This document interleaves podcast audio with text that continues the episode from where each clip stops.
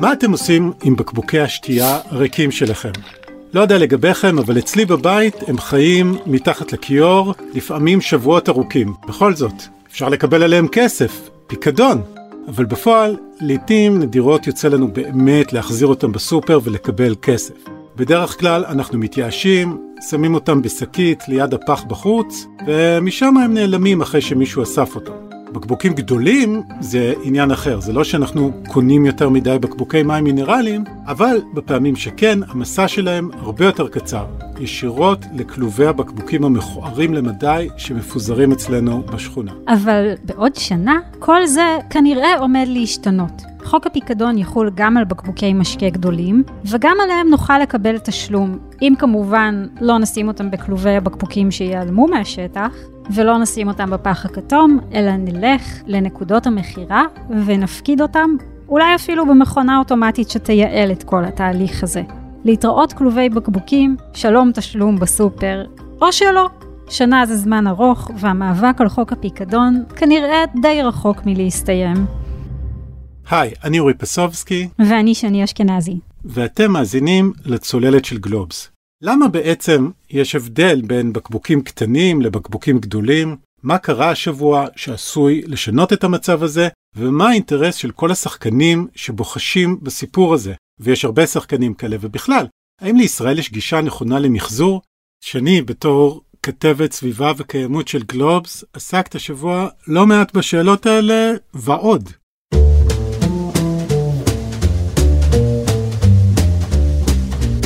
אז כאמור, עד היום בקבוקים קטנים וגדולים לא זכו לאותו יחס, בקבוקים קטנים ובקבוקי זכוכית אנחנו יכולים להפקיד בסופר בחזרה, לקבל תמורתם תשלום, ולעומת זאת בקבוקים גדולים של ליטר וחצי הולכים לכלובי הבקבוקים, והסיבה להבדל הזה היא במה שמכונה חוק הפיקדון.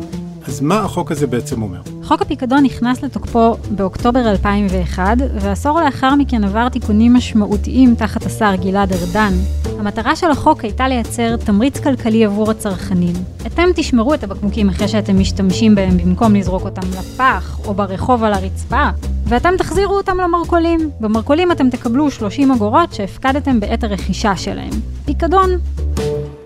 המטרה הסביבתית עמדה מול עיני המחוקק. מצד אחד, להוריד את העומס על המזבלות שקוברות את הבקבוקים, ומצד שני, לנקות את בקבוקי השתייה הזרוקים שהפכו למטרד בחופי הים, בשמורות הטבע וברחובות הערים. זה מחזה מוכר. כן, אז נכון, ככל שהאוכלוסייה הולכת וגדלה, המשקאות האלה הופכים יותר ויותר פופולריים. זה גם מאוד נוח וזמין, ואולי הם גם טעימים.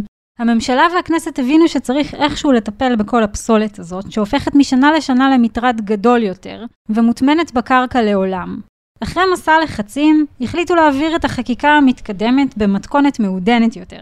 פיקדון על בקבוקי הפלסטיק הקטנים, ואיסוף וולונטרי של הבקבוקים הגדולים על ידי חברות המשקאות באמצעות תאגיד אלה, שהוקם כדי לטפל באופרציה. איזה מספרים אנחנו מדברים? בכמה בקבוקים מדובר? קודם כל, בואו נדבר על ממה מורכבת פסולת השתייה שלנו. Mm-hmm. כשאנחנו יושבים בחוץ, במסעדות, בקיוסק, או אם אנחנו סתם עוברים בדרכים וקונים בתחנת דלק, אנחנו רוכשים בעיקר פחיות שתייה או בקבוקים קטנים שעשויים מפלסטיק או זכוכית. בסך הכל בשנה, אנחנו קונים 1.2 מיליארד בקבוקי משקה קטנים, ועוד 740 מיליון בקבוקים גדולים. למרות שהבקבוקים הגדולים לא מהווים את הרוב, הנפח שלהם גדול יותר והפלסטיק שלהם רב יותר. אורי תבין, בחישוב גס זה יוצא משהו כמו 130 בקבוקים קטנים ו-82 בקבוקים גדולים שאזרח ישראלי צורך בשנה בממוצע. זה נתון מטורף. ואם אנחנו כבר מדברים על מספרים, אז תאגיד האיסוף אלה, שהוקם על ידי החברות המשקאות, היה אמור לאסוף 55% מהבקבוקים הגדולים בשנה. זה לא תמיד קרה. הוויכוח הוא על שנת 2016, אז לפי המשרד להגנת הסביבה, התאגיד אסף פחות. כלומר, היעדים שהוצבו בחוק לא יישמו. למה בעצם? אז כאן באמת אולי צריך לדבר על העניין הזה של תלוי מי סופר, שזה משהו שאנחנו נתקלים בו לא, לא אחת בחיים. Mm. קודם כל, בואו okay. אוקיי. נדבר רגע על הבקבוקים הקטנים. הבקבוקים הקטנים שחייבים בפיקדון, שיעור האיסוף שלהם עומד על 79 אחוזים. זה יפה, לא? רובם כמובן קל יותר להחזיר אותם, כי אתה שותה אותם בבתי הקפה, יש שם מערך איסוף מאוד מאוד גדול, וזה מסודר ועובד יותר מעצמו. הסיפור הזה לגבי הבקבוקים הגדולים, הוא הצליח פחות. כאן יש כבר נתונים שונים לגבי כמה נאסף. אם תשאל את המשרד להגנת הסביבה, אז לאורך השנים הוא נסמך על הנתונים של חברות המשקאות שהן העבירו אליו. עכשיו צריך לעשות כזה פאוז לשנייה ולומר שהמשרד להגנת הסביבה עושה את זה בהרבה תחומים. הוא לא תמיד בודק בעצמו. הוא בלא מעט דברים גם מסתמך, בודק אולי את הנתונים אחר כך, אבל הוא מסתמך על הנתונים של החברות שהוא צריך לפקח עליהן. ובשנת 2016, לפי בדיקה חיצונית שנעשתה על ידי רואה חשבון חיצוני, בסופו של דבר מה שנקבע זה שהחברות הגיעו ל-51% בלבד. וגם כאן יש איזשהו עניין קטן. יש לנו את ארגון אדם טבע ודין, שטוען שהן אספו פחות, ושהמשקל הזה כולל גם נוזלים שיש בבקבוקים ועוד ועוד. כלומר, יש כאן נתון במחלוקת.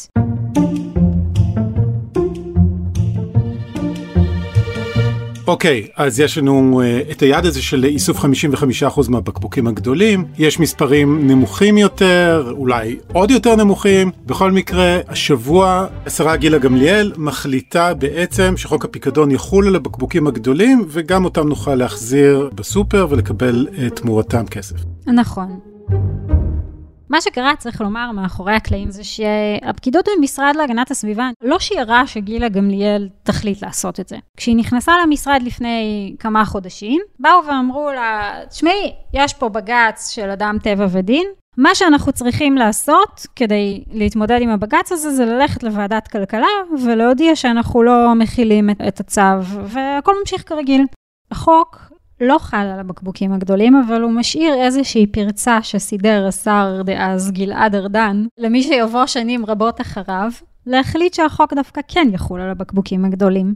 חוק הפיקדון. חוק הפיקדון. השר, באם החברות לא הגיעו ליעד האיסוף שהוגדר להן, יכול להחליט להפעיל את מנגנון הטייס האוטומטי הקבוע בחוק, ובתוך חודשיים להכיל את הפיקדון גם על הבקבוקים הגדולים. מנגנון הטייס האוטומטי, אותו קיבע גלעד ארדן בחוק כשהוא היה השר להגנת הסביבה, קובע שאם בשנה כלשהי חברות המשקאות לא עמדו ביעד האיסוף שנקבע להן, השר רשאי להודיע על כך ברשומות, ובתוך חודשיים נכנס לתוקפו פיקדון גם על בקבוקי המשקה הגדולים, ללא כל הליך חקיקה נוסף.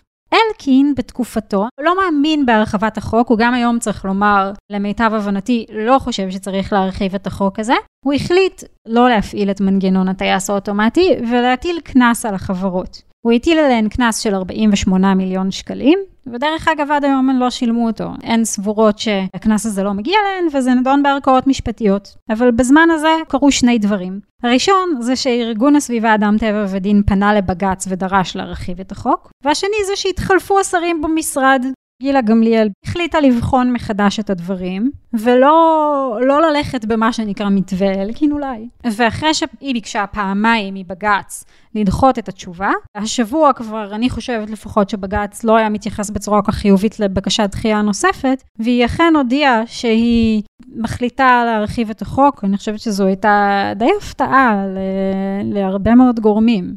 גם אני דרך אגב לא האמנתי שהיא תרחיב את החוק. והיא קובעת שהחוק יורחב החל מעוד שנה, אז איך זה אמור להיראות עוד שנה? אנחנו לא נביאים, אורי, וצריך לומר באמת, זה מהלך מורכב. כשאתה אומר שנה, אנחנו אומרים בעצם שגילה גמליאל ביקשה להאריך את הדבר הזה בשנה ולא להכניס את החוק לתוקף בעוד חודשיים כפי שקבוע בחוק, ובכך לתת זמן התארגנות לחברות. ולאורך השבוע הזה הרבה מאוד אנשים הרימו גבה ואמרו ששנה זה הרבה מדי זמן. אבל צריך לזכור שבאמת המהלך הזה הוא מהלך מורכב. זה לא שמחר בבוקר תלך למרכול לידך ואתה תחזיר גם את הבקבוקים הגדולים והכל יהיה בסדר. זה מערך מאוד מאוד מאוד גדול של איסוף של הר, כמויות הרבה יותר גדולות של בקבוקים, שגם כאן המשרד מעלה את יעדי האיסוף, כלומר החברות יצטרכו לאסוף הרבה יותר וגם הצרכן יצטרך להתאמץ יותר. אתה תצטרך ללכת למרכול, זה לא לזרוק את זה מתחת לבית שלך, כי גם הכלובים הולכים להיעלם מהשטח. המרכולים הגדולים יצטרכו או לרכוש בעצמם, או לקבל תקציב לזה מקרן הניקיון של המשרד להגנת הסביבה, אני לא יודעת מה יוחלט. מכונות אוטומטיות. המכונות האוטומטיות האלה ידרשו תחזוק גם. זה אמנם הרבה יותר קל, כי אתה יכול לדחוס לתוך מכונה אוטומטית כזו, אני חושבת, ארבעה כלובים של בקבוקים, אבל עדיין זה יצטרך להיות בשטח המרכול, הקמעונאים מתנגדים לזה, ומערך האיסוף הזה יצטרך לבנות את עצמו מחדש. לא יודעת, אולי יחליטו לשים מכונות איסוף כאלה בבתי ספר. יצטרכו למצוא פתרונות ולבנות איזשהו מערך מהודק שיעבוד יותר טוב גם ממה שזה עובד היום. אז איך זה ייראה זה באמת תלוי דרך אגב בהרבה מאוד גורמים שהשאלה אולי איך הם רוצים שזה ייראה והאם הם הולכים להירתם לדבר הזה למרות ההתנגדות הקיימת.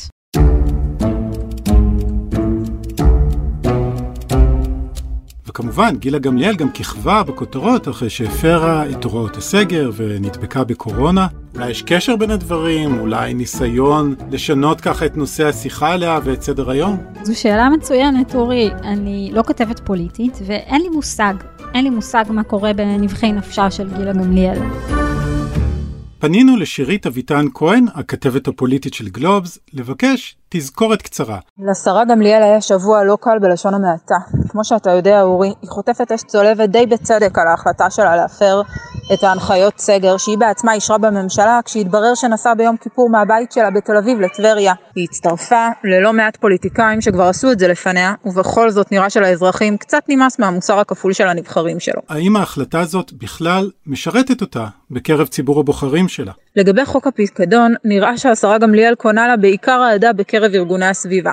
שמאפשרים לה שקט תעסוקתי בממשלה שסופה קרב, והיא פועלת על פי עיקרון פוליטי ידוע.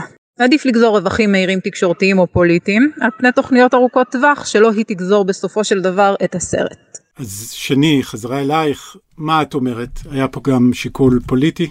אני יכולה לומר לך שדרך אגב, כשהיא העלתה פוסט לפייסבוק שלה, הסתכלתי השבוע על העניין הזה של הבקבוקים, הרבה אנשים גם תקפו אותה שם, ולא לא הסכימו לשחרר בקלות את העניין של uh, הפרת הסגר. עכשיו, תראה, ההחלטה הזו התקבלה ביום שבו היא הייתה צריכה לתת תשובה לבג"ץ. אני לא יודעת איך בג"ץ היה מקבל עוד בקשת דחייה של הסיפור הזה, ואיך התקשור, איך אני הייתי מקבלת, דרך אגב, עוד בקשת דחייה במענה. כמי שמכסה את התחום הזה. כן, כאילו, אתה יודע, זה קצת לעשות צחוק כבר, לבקש כל כך הרבה פעמים מבג"ץ לדחות את התשובה, זה לא אמור להיראות ככה, אני גם לא חשבתי שהיא הייתה צריכה לבקש דחייה בפעם הקודמת. דרך אגב, עוד שאלה פוליטית שאני באמת, אני תוהה לגביה, האם באמת השינוי הזה הוא בשורות שמתקבלות באהדה בציבור? טוב, זו שאלה גדולה ועוד נחזור אליה, אבל את יודעת, השאלה אם השינוי הזה בכלל יקרה, כי אני חושב שאת ההחלטה של גילה גמליאל, אפשר להסתכל עליה, פשוט לקבל אותה כפשוטה, להגיד היא קיבלה החלטה הגיונית, וכמו שאת אומרת, צריך זמן להיערך, יש פה אופרציה רצינית. אם רוצים להיות ציניים, אני מניח שאפשר לומר שהיא נתנה למתנגדי הרחבת הפיקדון שנה שלמה שבמהלכה יוכלו למסמס את החוק. נכון. תשמע, זה פתח אפשרי. זה אומנם לא יהיה קל. החוק הזה הוא חוק קיים, זה לא שהיא צריכה לחוקק חוק חדש. מה שקורה עכשיו, היא מבקשת מיו"ר ועדת הכלכלה להרחיב את זה לשנה, ובזמן הזה יכולים לקרות כל מיני דברים. אחד, באמת החברות, אני משערת, כי ככה זה עובד, יגישו בג"ץ נגד ההחלטה הזו. אני לא בטוחה שבג"ץ כל כך יסוס להידרש לעניין הזה. אבל הנתיב השני זה איזשהו חבר כנסת יכול להגיש בקשה לביטול חוק הפיקדון לכנסת, כלומר חוק חדש. האם זה לא אפשרי? שמע, יש הרבה חברי כנסת שמתנגדים לזה, גם בקואליציה וגם באופוזיציה. ויכולה ועדת הכלכלה, שנדרשת לחתום על צו הערכה לשנה, אולי לבוא ולהגיד, לא, אנחנו מעריכים את זה בחמש שנים עכשיו, אז לך תדע מה יקרה. למרות שחבר הכנסת יעקב מרגי מש"ס, יו"ר ועדת הכלכלה, שדי כעס על הצעד של גמליאל, אמר לנו שהוא דווקא, כדי לא לקחת בזה חלק, במהלך שלדעתו יכול להיות קטסטרופלי אם הוא לא יהיה מהודק ונכון ויתבצע כפי שהוא מאמין, הוא אולי בכלל לא ירצה להכניס את עצמו לזה ולגרום לזה שהחוק כן ייכנס לתוקף בעוד חודשיים מהיום, ושגם ליאל תתמודד עם התוצאות של המעשים שלה.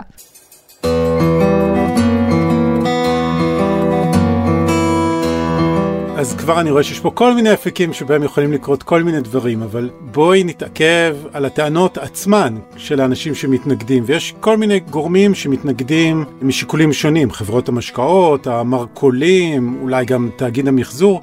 מה הטענות שלהם בעצם לזה שלא צריך להרחיב את חוק הפיקדון לבקבוקים גדולים? תראה, קודם כל, יש תאגיד מחזור שכן תומך, שזה הסופטה. יש את תאגיד האיסוף אלה שבאמת לא תמך בזה, גם תאגיד תמיר לא תמך בזה, הקמעונאים מתנגדים, גם חברי הכנסת מתנגדים, והחברות עצמן מן הסתם מתנגדות גם. עכשיו, תראה, זה לא צעד פשוט, צריך באמת לומר את זה. אני יכולה להבין את המתנגדים. הם טוענים שזה לא יגדיל את אחוזי האיסוף. הם אומרים, שמעו, אתם הופכים את כל הסיפור הזה להרבה יותר קשה. המטרה בסוף הרי אמורה להיות לא לגבות את הפיקדון, אלא להגדיל את האיסוף, ועכשיו יש מצב שאתם בכלל תפגעו במטרה הזאת. זה יקשה אולי גם עלינו, זה צריך להקים איזשהו מערכת איסוף מאוד רציני, כשהיום גם ככה כשאתה ניגש למרכול ואתה רוצה להחזיר בקבוק, אם נותנים לך, לא אחת גם אתה תרגיש די רע עם עצמך על זה שבכלל ביקשת עם איך שהתנהגו אליך. כל הדבר הזה הוא גם היום חורק, אז איך הצעד הזה הולך להפוך אותו לטוב יותר?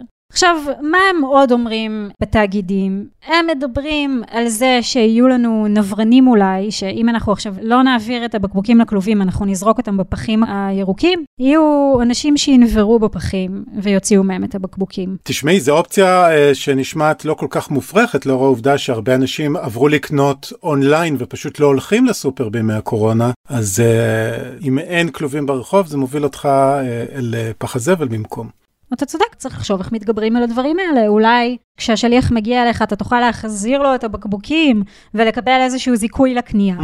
אולי אתה תוכל להחזיר את הבקבוקים האלה במכונה אוטומטית שתהיה בבית הספר של הילד שלך. גם לגבי האנשים שמחטטים בפחים, זה מאוד לא נעים לראות את זה. מן הסתם לדעתי לפחות, אלה האנשים שהמדינה צריכה לדאוג להם, לא הייתי רוצה לראות אותם עושים את זה. זה כן משהו שהוא נותן עוד קצת כסף אולי לארוחת צהריים לאנשים האלה. איזה עוד טענות יש למתנגדים? הם מדברים על זה שמערך האיסוף יכול לחזק דווקא משפחות פשע ועבריינים. כי בעבר היו שלל ידיעות על זה שמקטעים באופרציה הזאת יש גורמי אה, פשיעה שנכנסים אליהם ומשתלטים אליהם. זה נכון, אבל בסופו של דבר המדינה צריכה להיאבק בפשיעה, אתה לא חושב? לי זה טיפה מזכיר טיעון על זה שאולי נבטל את העניין הזה שלא לעבור באור אדום, כי יש אנשים שעוברים על החוק. יש לנו הרבה בעיות במדינה שבהחלט צריך לפתור אותן. בוא נשים בצד את הבעיות הגדולות של המדינה, נדבר עלינו מנקודת המבט שלנו כצרכנים. איך החוק הזה ישפיע עלינו? כלומר, יכול להיות שנגלה שבגלל החוק הזה הבקבוקים בכלל יתייקרו. החברות אומרות שהמחירים של הבקבוקים יכולים להתייקר ב-70 אגורות לבקבוק. כי הן לא יספגו, לפחות לא את מלוא הנזק אה, בעצמן, חברות יצטרכו להשקיע הרבה יותר כסף. יש כל מיני חוות דעת בעניין הזה, דרך אגב. אומרים שגם המחיר של הבקבוקים הקטנים, הוא לא באמת עלה אחרי חוק הפיקדון, לא בשיעור חד כפי ששיערו, ואת רוב המרווח הזה של הפיקדון דווקא החברות ספגו. ואז יצא שאתה שילמת פחות מפיקדון של 30 אגורות, אבל קיבלת 30 אגורות בחזרה. כן. אה, אני לא יודעת איך זה יהיה עכשיו, יכול להיות שהמחיר יעלה ביותר, אבל אני תוהה האם יש בעיה עם זה שהמחיר יתייקר? תסבירי. תראה, אפשר לומר על זה כמה דברים. קודם כל, המשקאות הממותקים, ויש על זה דיון ארוך, זה לא מוצר צריכה בסיסי, וזה גם לא מוצר מאוד בריא. זה מוצר עתיר סוכר הרבה מאוד פעמים, ומעבר לזה שיש לו עלות בריאותית, יש לפלסטיק הזה שהוא נמצא בו גם עלות סביבתית, שהיא לא מגולמת במחיר שלו היום. בעצם יש פה משקאות ממותקים, עתירי סוכר, בין אם זה משקאות מוגזים או מיצים, ואולי אנחנו לא רוצים מבחינת בריאות הציבור לעודד את הציבור לקנות בקבוקי משקאות כאלה.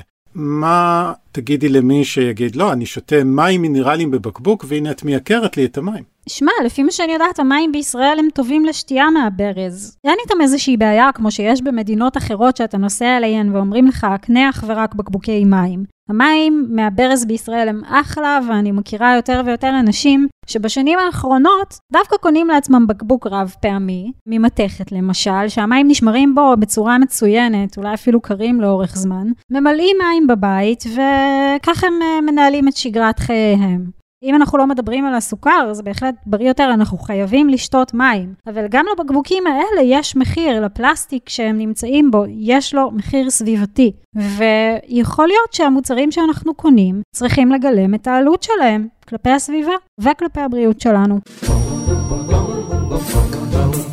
אני מניח שלא המצאנו פה את הגלגל, מה קורה בעולם בהשוואה אלינו בקטע הזה? אנחנו לא המצאנו את הגלגל, למרות שאני כן חושבת שאם אנחנו מדברים עשור אחורה, אנחנו כן uh, מהחלוצים uh, בתחום כן המצאנו את הגלגל, אוקיי. לא, לא המצאנו, אבל, אבל כן, אנחנו, זה, זה חוק אה, די מתקדם, צריך לומר. אמנם הוא לא חל על הבקבוקים הגדולים, וזה בעיניי באג, אבל צריך להגיד כן כל הכבוד לישראל על זה שהיא חוקקה את החוק הזה. בשנים האחרונות החוקים האלה הופכים להיות יותר ויותר נפוצים. בעשר מדינות באיחוד האירופי, בהן חלה חובת הפיקדון, שיעור האיסוף הממוצע הוא גבוה מ-90% אגב, שזה יותר מבישראל, ובשנים הקרובות החוק הזה הולך להיכנס לתוקף בצרפת, בבריטניה, באוסטריה, בבלגיה, ספרד ועוד כל מיני. ושם יש את ההבדל הזה בין בקבוקים קטנים לגדולים? ברוב המקומות, לפי מה שאני יודעת, אין את ההבדל הזה בין בקבוקים קטנים וגדולים. זה כן מערכים שאתה יודע, כל מדינה בנתה לעצמה איזשהו מערך לפי איך שהיא חושבת שיתאים לצרכנים שלה שהדבר הזה יעבוד. הרבה מדינות הכניסו מכונות אוטומטיות באמת, שכמו שאמרנו קודם, הן כן יותר נוחות לצרכנים. בעולם הדבר הזה גם הולך ותופס יותר ויותר תאוצה. עכשיו השאלה היא איך זה יעבוד כאן. בסקוטלנד הרחיבו את החוק לבקבוקים גדולים, והם נתנו דרך אגב זמן היערכות של משהו כמו שנתיים לחברות. אז אנחנו, אה, אני מבין מה את אומרת, אנחנו איזושהי חלק ממגמה עולמית ודווקא במקום יחסית סביר. אני רוצה לשאול אותך, מה דעתך לסיכום ככה במישור העקרוני יותר? אם קצת לחזור למה שאמרת קודם, מבחינתך, אפילו אם מחיר הבקבוקים יעלה, וזה יגולגל עלינו הצרכנים, ואולי ככה יגרום לנו לרכוש פחות, זה בסדר. נכון. תראה, אורי, אני חושבת ש-30 אגורות זה לא כל כך סכום שירתיע מישהו. עכשיו, hmm. מה זה אומר ירתיע? כל אחד זכאי לעשות מה שהוא חושב ומה שהוא מוצא לנכון, אבל אני הייתי שמחה לראות יותר ויותר צרכנים שמבינים שיש השלכות למעשים שלנו, שמה שאנחנו בוחרים אה, ליהנות ממנו אולי לממש ממש דקות בודדות, למרות שאנחנו לא חייבים, בסוף כוכב הלכת שלנו משלם עליו מחיר. בין אם זה כמויות האשפה שנערמות, ובסוף מישהו צריך לטפל בהשפעה הזו, וזה עולה לנו כסף, ולרשויות המקומיות שלנו כסף, וזה הולך להטמנה, כי אתה יודע שעד היום רק 9% מהפלסטיק שיוצרו בעולם אי פעם הובאו לכדי מחזור. אז היעדים האלה, גם לא כל מה שאוספים בישראל, אגב, זה לא שאוספים 55% ו-55% מתמחזרים, זה הרבה פחות. אז בסוף אנחנו צריכים להבין שכל פעולה שלנו יש לה איזושהי השפעה. נכון, כל אחד מחליט בעצמו על מה הוא יכול לוותר ואם הוא רוצה לוותר. אבל ברגע שהמחירים של המוצרים האלה אולי קצת יותר יגלמו את העלויות החיצוניות של ההשפעה שלהם, אנחנו נחשוב עוד רגע. אתה יודע, יש כל מיני יוזמות בעולם של סימון פחמן על מוצרים, כדי להמחיש את הערך הסביבתי שלהם. עכשיו, גם אם אנחנו מדברים על מערכי מחזור, אתה יודע, יש חברות שמפרסמות עכשיו שהבקבוקים שלהם עשויים מ-50% חומר ממוחזר. באיזשהו שלב אי אפשר כבר למחזר חומר, והוא הולך למטמנות. אם אנחנו יכולים לחיות בלעדיו, למה צריך להגיע בכלל לכל התהליך הזה של המחזור, שהוא גם מזהם, והוא גם יקר וגם לא יש משמעויות ו- והשלכות? אולי אנחנו בכלל צריכים לשנות את כל הפרספקטיבה שלנו, איך שאנחנו מסתכלים על הפסולת שלנו, ולחשוב מלכתחילה האם היינו צריכים בכלל לייצר את הפסולת הזו. ופה מדינת ישראל התרשלה לאורך השנים, לדעתי לפחות, ולא ניסתה אפילו להסביר לנו שאנחנו יכולים פשוט לצמצם ולהפחית, ושזה הדבר הטוב והנכון לעשות, לאו דווקא מחזור. דרך אגב, הם מדברים עכשיו גם בישראל, המשרד להגנת הסביבה מקווה שהמערך הזה והטלת הפיקדון זה משהו שיוביל גם להקמה של מפעל מחזור לבקבוקים כאלה בישראל, אבל המחיר של הפלסטיק הוא מאוד מאוד מאוד נמוך היום, וגם עם התנודות במחירים, אני ממש בספק עד כמה זה ריאלי שזה יקרה. ועוד קודם, כמו שאמרנו, צריך לראות מה הולך לקרות בשנה הקרובה.